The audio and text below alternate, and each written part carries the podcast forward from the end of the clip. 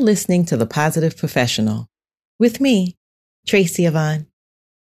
Welcome back to Season 2, Episode 35. Today's topic is the window of tolerance what it means, who created the theory, and how it relates to our daily lives along with our mental well being. And later on in this episode, I'll also be discussing grounding techniques that will help assist you with regulating your window of tolerance. So, what is exactly the window of tolerance? Well, it's a term derived from the field of neuroscience, which is the scientific study of the nervous system. In 1999, Dr. Dan Siegel, a clinical professor of psychiatry, coined the term in his book, The Developing Mind, to describe the best state of arousal or stimulation in which we are able to function and thrive in our everyday life. In other words, how much stimulation can we take from our environment before we reach our tipping point? So picture yourself in the kitchen. You've placed a tea kettle on the stove's burner and you set the temperature to high. In about five to ten minutes, the tea kettle is whistling, in what might sound like a sweet song of victory to some or an annoying, piercing cry for help to others. Either way, the whistling noise is the tea kettle's way of announcing that your water has now boiled and it cannot take any more heat. The tea kettle has reached its limit and it cannot go on any longer. This is the same thing that happens to us when we are placed in an environment that is overstimulating or becomes overstimulating over time. Think of the window of tolerance as your life's tea kettle. How much can you take before you reach the point of too much arousal? What happens once you do? And how you can combat the challenges that come once you're outside your window of tolerance. Now, according to Siegel, when a person is in the range of optimal arousal, this means that they are appropriately responsive and emotions are regulated as well. Optimal arousal can also be known as a more neutral state of feelings or being, but when stress and trauma take place, our optimal arousal will be much smaller. In a normal circumstance, one's window of tolerance would be described by you feeling or being grounded, flexible, open or curious, present, and able to emotionally self regulate.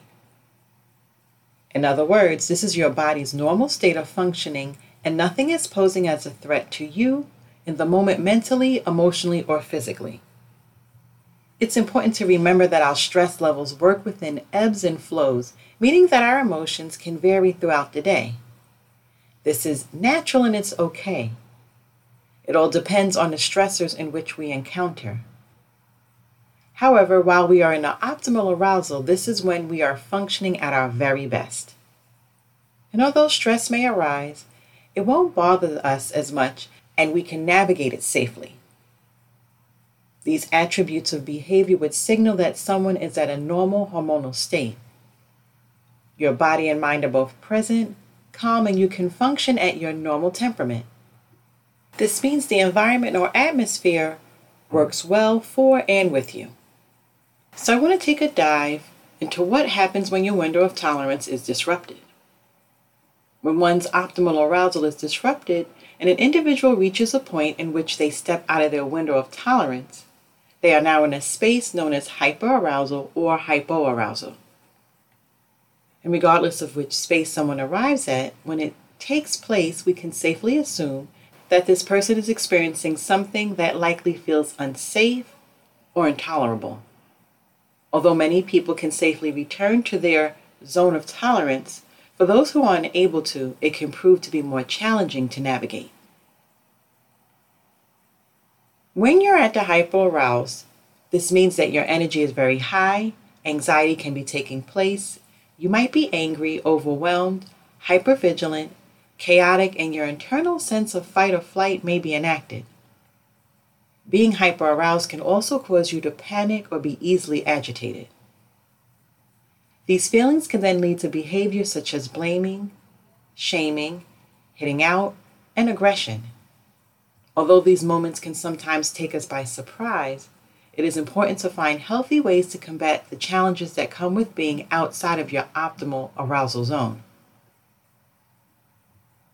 If you are in a mental space of being hyperaroused, you can experience the following symptoms shutting down, feeling numb to emotions, depression, passive behavior, feeling withdrawn, feeling shame, reduced physical movements, poor self care, and freezing in the moment or not knowing what to do or how to react.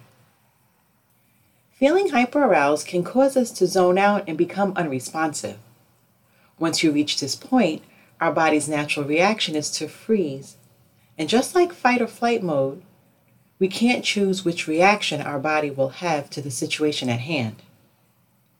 This is where our brains naturally take over our reactions and we no longer in direct control of choosing a reaction in the moment. It's also to keep in mind that as humans, we all have different windows, which can be attributed to various factors, including traumatic childhood experiences, coping skills, our specific neurobiology, social support, and of course, our current environment. The size of our windows can vary daily, but the more we can find ways to expand our windows, the less likely we are to go through moments of anger, frustration, feeling low, and lacking energy.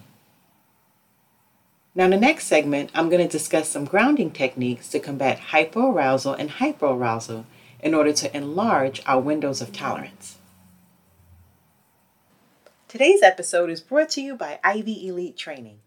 Are you looking for low cost professional development workshops, topics like emotional intelligence, diversity and inclusion, and more? Then visit www.ivyelitetraining.com.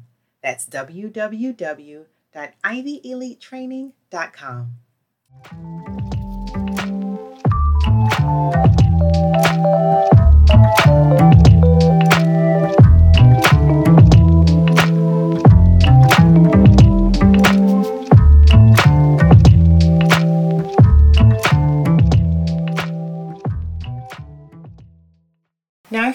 or anyone you know has ever experienced challenges with staying in your window of tolerance, please rest assured that there are various techniques that exist to support you when you're experiencing a low tolerance. These techniques do not have to be limited to when you're triggered, but can also be used in your day to day to reduce any levels of stress or to simply relax. The first grounding technique you can apply to expand your window of tolerance is practicing mindfulness. And if you've been following this podcast, you know mindfulness is my jam. Mindfulness is when you choose to remain in the here and now. The best way to practice this is by learning what stimuli triggers you. Once you know that, you can talk yourself through these moments, remembering that those triggering memories are not just happening right now, and this moment of frustration will also soon pass. Focus on your present moment not the past or the future. Next is deep breathing, and this can help to ground and center you in that moment. A quick tip is to inhale through your nose for a count of four, and then exhale through your mouth for a count of five. The longer exhale helps you to keep calm and centered. The deep breathing will also motivate your body to mellow out and will release any tension you may be physically holding in that moment. Now, physical activity is one of the surefire ways to help shift your energy due to the movement of your body. It can also regulate your arousal levels. Vigorous activity is also known to assist with purging feelings of anger or being overwhelmed. Now, think about writing things down. Writing from a place of frustration can help you to relieve stress and to help you better process your thoughts and feelings as well. Writing can also be a very cathartic activity, helping to express any deeply hidden emotions. While writing is great for filtering through your emotions, it can support your rationale as well, helping you to have a better and clearer perspective on a situation at hand. Next, we have soothe your senses. In a moment of overstimulation, it's important to try and find things to focus your senses on instead of the triggering stimuli at hand. So in those moments, find something to look at, touch, smell, hear, and or taste. Of course, this can vary in the situation and location in which you are at, but can still be a very helpful technique. A few examples would include tuning on some calm music, lighting your favorite scented candle, taking a look at photos of beautiful scenery, cooking or ordering a tasty meal, and even soothing yourself with a soft blanket. And last but certainly not least, challenge your thoughts whether you're feeling hyper aroused or hypo aroused. If you can catch a negative thought before it lingers too long and manifests itself as pain, challenge it with a positive thought instead. In fact, consider what a good friend or close loved one would say to you in that moment of heightened stress.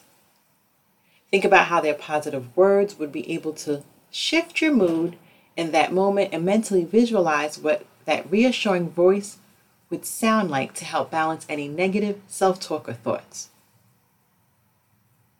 And although the tips that I just talked about can assist you with both hyperarousal and hypoarousal, I do want to offer some more insight on specific tips for dealing with each challenge. When it comes to combating hyperarousal, here are some few more tips that you can apply when you have exited your window of tolerance. To decrease arousal, you can try diaphragmatic breathing, or drink warm water, shaking or stomping out excess energy, listening to soothing music or sounds, or comforting foods, for example, something chewy but smooth, or something like a warm drink like hot chocolate. When it comes to hypoarousal, a few grounding techniques to assist you with increasing your arousal are as follows using a weighted blanket, finger painting, a rocking chair, movements such as dancing, listening to high energy music, gently sitting in or bouncing on a therapy ball, and smelling essential oils. While exiting your window of tolerance can cause you to either be hyper aroused or hypo aroused, there are various grounding techniques to assist you with better navigating these heightened moments of stress. Therefore, it's essential that you remember you have the tools and skills to get around and through those situations. Even if the only thing you remember to do is to take a deep breath. And you're doing far better for yourself in that moment than allowing the triggering stimuli to overpower your emotions. Okay, so I'm going to do a quick recap. In today's episode, I discussed the origins of the window of tolerance theory how it relates to our daily lives, and some grounding techniques to assist with combating hyperarousal and hypoarousal. So, in my research for today's episode, I found on a website called gov.je, and that's from the New Jersey Psychological and Wellbeing Service. In this article, it thoroughly describes how to support emotional well being of children and young people in your life especially in regards to expanding their window of tolerance. So before I completely close out, I'd like to leave you all with a quick journaling activity that can assist you in moments when your window of tolerance has been disrupted. And if you can at this time, take out a notebook or a blank piece of paper and a pen or a pencil, your choice, of course. Take a deep breath, inhale for four, and then exhale for five. Now write down three things that bring you instant peace. And take the same sheet of paper and place it somewhere in your home that is easily accessible. And some people may find it easy to place something like this by their bathroom mirror as a daily reminder while getting ready for their day or somewhere near your bed. So you can also write this on a post it note for convenience. You can also just put it in your Notes app hitting the note at the top of your list so that you can always see it when you need. Another great way to use this activity is to use the list as your lock screen on your device or homepage. I've actually even heard of some people setting an alarm on their phone with the label and title of the alarm having an affirmation so that they can be reminded to take a deep breath. Read their affirmations aloud. But in this case, your alarm would remind you of what brings you peace so that you can apply it in your life whenever things may be a bit chaotic.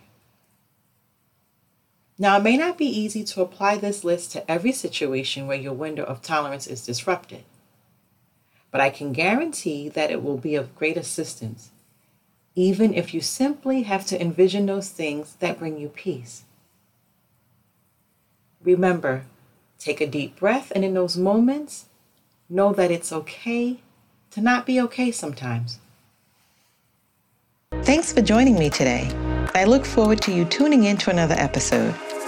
Make sure that you've subscribed to this podcast and don't forget to click the like button.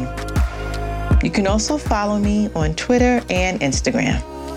Stay safe and be well.